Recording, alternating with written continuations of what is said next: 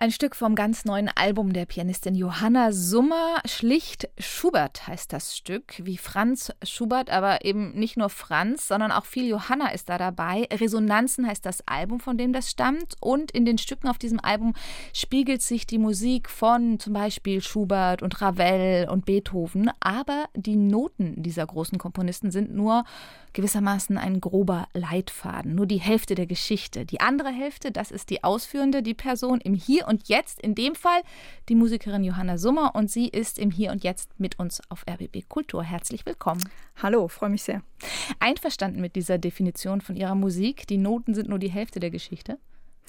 Ja, absolut. Also die Noten sind ein Ausgangspunkt, von dem die Reise losgeht und zu Beginn des Stücks oder zu Beginn der Improvisation weiß ich auch noch nicht, wo es mich langführen wird und was da so alles passieren wird auf dieser Reise. Auch nicht bei einem Album? Nee, tatsächlich ist auch das Album eine, ja, wenn man so will, Live-Version. Also ich habe das Album so gespielt, wie ich auch ein Konzert spielen würde. Ähm, ich habe mich hingesetzt und ein oder zwei Durchläufe gemacht damals im Studio und deswegen ist das Album und die Stücke darauf auch eine Momentaufnahme, eine, eine mögliche Version von ganz vielen. Unwiederholbar für die Ewigkeit festgehalten. Aber. Genau. Resonanzen ist ja ihr zweites Album, das in so eine Richtung geht, das mit ja, Musik von großen, bereits verstorbenen Komponisten spielt. Davor war das das Schumann-Kaleidoskop. Da sind sie ausgegangen von Schumann-Stücken. Und wir hatten hier übrigens ein Konzert von ihnen in Berlin im Oktober vor einem Jahr, übertragen auf RBB Kultur hier im Radio in der Sendung Jazz aus Berlin und auch im Video. Und das Video haben wir jetzt nochmal auf die Internetseite gestellt. Da kann man Johanna Summer nochmal sehen und hören. Aber jetzt habe ich die Gelegenheit, Sie direkt zu fragen, wie machen Sie das denn jetzt, auch auf dem neuen Album? Also Sie sagten, Sie improvisieren aus dem Moment heraus. Richtig. Genau. Ich vergleiche das immer so ein bisschen mit dem Kochen. Man hat Zutaten und man kann aus den gleichen Zutaten viele verschiedene Gerichte kochen. Und so mache ich das eigentlich auch bei meiner Musik. Ich habe die Zutaten, das sind in diesem Fall die klassischen Vorlagen und davon ausgehend experimentiere ich und schaue, was mir so einfällt während des Spielens.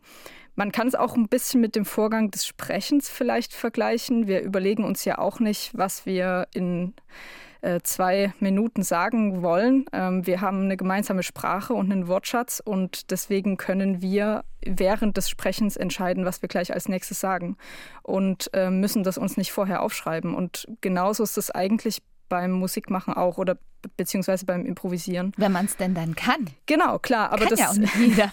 ja, genau. Das ist halt äh, auch was, was man, was man übt. Als, als Kind übt man ja auch sprechen und das klappt am Anfang auch noch nicht so ganz und man setzt äh, Sätze vielleicht nicht so sinnvoll zusammen. Aber je öfter man es macht, umso flüssiger geht's und ja, umso kreativer kann man auch während des Sprechens oder in meinem Fall des Spielens entscheiden, wo es mal schnell hingeht. Und das sind dann eigentlich auch die spannenden Momente, bei denen man nicht vorhersehen kann, wo es gleich hingeht, beziehungsweise wo man in dem Moment direkt entscheidet, okay, mhm. es wird jetzt hier und hier lang gehen. Und äh, ja, das ist eine ziemlich, ziemlich spannende Sache. Ist es denn eigentlich auch eine Überwindung als Pianisten, diese Noten, also jetzt zum Beispiel Noten von Franz Schubert als, ja, als Wegweiser zu nehmen, als Inspirationsquelle und damit eigentlich was ganz Neues zu machen? Ich würde es, ja, man, man kann es als Überwindung sehen, aber ähm, letztendlich ist es was, was mir sehr am Herzen liegt. Ich bin mit klassischer Musik aufgewachsen mhm. und die größere Überwindung war es, äh, überhaupt mich erstmal improvisierend ans Klavier zu setzen. Und es war damals, als ich begonnen habe, kein klassisches Programm, äh, was ich da musiziert habe, sondern es basierte auf Jazzstandards. Und mit denen bin ich relativ frei umgegangen. Und das war eine größere Herausforderung, würde ich sagen, als mich jetzt diesem klassischen Programm anzunähern. Mhm. Genau, also ich, ich hatte Jazzklavier studiert damals und das ist natürlich eine Ensemblemusik und es liegt jetzt nicht sehr nahe, sich jetzt als äh, junger Mensch frei improvisierend ans Instrument zu setzen. Mhm. Aber mich hat das damals sehr gereizt und ähm, ich wollte das ausprobieren, wollte gucken, wie sich das anfühlt, nicht genau zu wissen, was man gleich spielen wird. Und ja, letztendlich habe ich dann Blut geleckt und dann hat eins zum anderen geführt und somit bin ich dann auch auf die Klassik wieder zurückgekommen. Wir haben ja jetzt gerade Ihren Schubert schon gehört. Jetzt möchte ich noch mal einen Ausschnitt davon mit Ihnen zusammenhören, in dem man ganz gut den Ursprung auch noch durchhört, aber auch das eigene.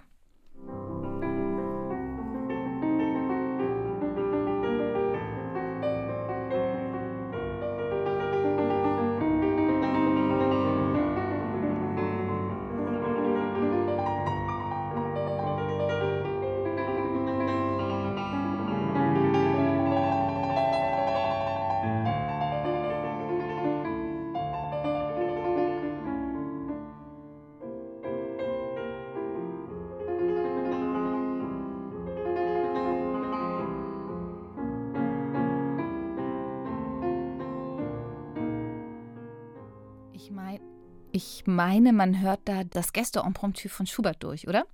Richtig, also As Astur, Astur. Ist, es in, in, ist es in dem Fall und das ist auch genau die Vorlage, auf die ich mich beziehe, beziehungsweise natürlich auch Schubert im Allgemeinen, aber als konkreter Denkansatz oder musikalischer Ansatz liegt da das, das Impromptu zugrunde. Schubert im Allgemeinen, wer, wie ist der für Sie?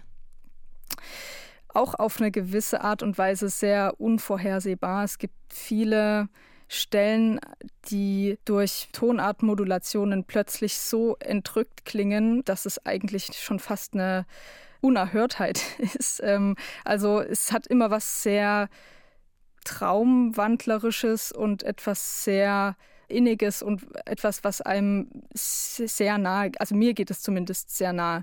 Es hat nicht diese architektonische Komplettheit wie bei Beethoven, der ja eher wirklich so ein, so ein Planer und so ein Konstrukteur mhm. war für meine Begriffe, sondern es hat was. Der auch immer so hektisch sich selbst unterbricht, finde ich. Genau, sehr, sehr aus dem Affekt auch raus, viele Gemütsänderungen so plötzlicher, plötzlicher Art auch. Und ähm, das gibt es bei Schubert vielleicht nicht in diesem Ausmaß, aber es ist sehr viel ja, es, ist, es fließt ein bisschen mehr für, für mhm. meine Begriffe.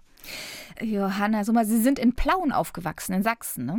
Richtig. Und haben da erstmal klassische, eine klassische Klavierausbildung gemacht, bevor Sie Jazzpiano studiert haben. Genau, ich hatte als Kind äh, ganz normal klassischen Klavierunterricht. So, und da habe ich die Worte von Klavierlehrerinnen im Ohr, die dann sagen, man soll sich schon genau an das halten, was die Komponistinnen und Komponisten da aufgeschrieben haben. Das ist ein Legato, das ist ein Non-Legato. Mhm. Wir müssten den Komponisten jetzt am Grab besuchen und ihm Blumen bringen, wenn man davon abweicht. haben Sie solche Sachen auch gehört? Nee, also so so direkt habe ich das nicht gehört. Ich hatte viel Glück mit meiner Klavierlehrerin, mit der ich auch noch in regem Kontakt bin. Äh, ist eine ganz wunderbare Person und äh, sie hat mir viel Freiheiten gelassen, äh, aber ich weiß auch, dass sie doch einiges aushalten musste mit mir, weil ich als Schülerin nicht so fleißig war, wie ich es hätte vielleicht sein sollen oder wie sie sich es gewünscht hätte. Also mit dem klassischen Repertoire? Mit dem, mit dem Üben, genau, mhm. und den Hausaufgaben und mit dem klassischen Repertoire. Ich bin ihr trotzdem unendlich dankbar, dass sie mich da nicht hat aufgegeben oder äh, hängen lassen und mich immer wieder ermutigt hat, natürlich auch meine eigenen Stücke zu schreiben, aber zumindest es nicht bleiben zu lassen mit dem Klavierspielen. Ähm, sie waren sehr, sehr liebevoll und ähm, es gab doch einige Momente, an denen ich alles hinschmeißen wollte und da hat sie mich zum Glück immer davon abgehalten. Genau, da wollte ich gerade hin. Ähm, sie sagten, Sie wollten alles hinschmeißen. Was war das für ein Moment der Krise? Kam dann danach die Entscheidung, gut, dann mache ich jetzt wirklich den Jazz. Also da mache ich jetzt, lerne ich die musikalische Sprache selbst anwenden. Ich glaube, das war nicht nur ein Punkt der mhm. Krise, sondern diese Krise kam immer wieder. Ich glaube, es hatte was damit zu tun, dass ich eine Musik spielen wollte, von der ich nicht wusste, was es für eine Musik ist und wie ich zu dem Punkt komme, dass ich mhm. die Musik spielen kann. Ich wollte Musik spielen, die nicht notiert war, nicht Noten geschrieben stand. Ich wollte eigene Stücke schreiben, äh, improvisieren und letztendlich hat mir dann der Jazz genau das geboten. Ähm, als ich so 16, 17 war, kam äh, ein Jazzpianist zu uns nach Plauen an die Musikschule, der auch aus Plauen stammt, gebürtig, mhm. und mir dann Sachen zeigen konnte, die ich wissen wollte. Und auch eine Methode hatte, mit der man eben Improvisation auch lernen und üben kann. Hier in der Region kann man Johanna äh, Summer im Mai wieder erleben, in der Berliner Philharmonie mit dem Saxophonisten zusammen mit Jakob Manns. Welche Rolle spielt denn eigentlich das Publikum bei diesen Improvisationen? Ja, das Publikum spielt eine große Rolle. Ähm, das Publikum, das Instrument, der Raum, das spielt alles zusammen, natürlich auch mit der Tagesform. Ich habe gemerkt, dass gerade bei dem Prozess der Aufnahme, der Albumaufnahme, äh, mir ein Publikum sehr, sehr gut tut. Ich, äh, War da eins dabei? Ja, jein. Also dieses Album wurde tatsächlich zweimal aufgenommen. Beim ersten Mal ohne Publikum. Und das hatte dann zur Folge, dass ich mich so ein bisschen in so einer, in so einem Übezellenmodus wiedergefunden habe. Also man muss sich das so vorstellen, wenn man alleine mit seinem Instrument ist, dann ist es nun mal meistens im Zusammenhang mit dem täglichen Üben. Und in diesem Zustand ist man natürlich sehr kritisch und unterbricht viel, analysiert viel sein eigenes Spiel. Und so ging es mir auch dann beim, bei der Aufnahme. Das hatte zur Folge, dass ich überhaupt nicht so richtig in den Flow kam, viel abgebrochen habe und mich dann letztendlich dafür entschieden habe, nochmal ganz von vorn zu beginnen und eben ein kleines, aber feines Publikum dorthin eingeladen habe. Die Pianistin Johanna Summer auf RBB Kultur. Resonanzen heißt ihr neues Album, erschien beim Label Act. Und wir hören jetzt hier gleich nochmal Johanna Summer mit Krieg. Alles Gute Ihnen und hoffentlich bis bald. Danke, vielen, vielen Dank.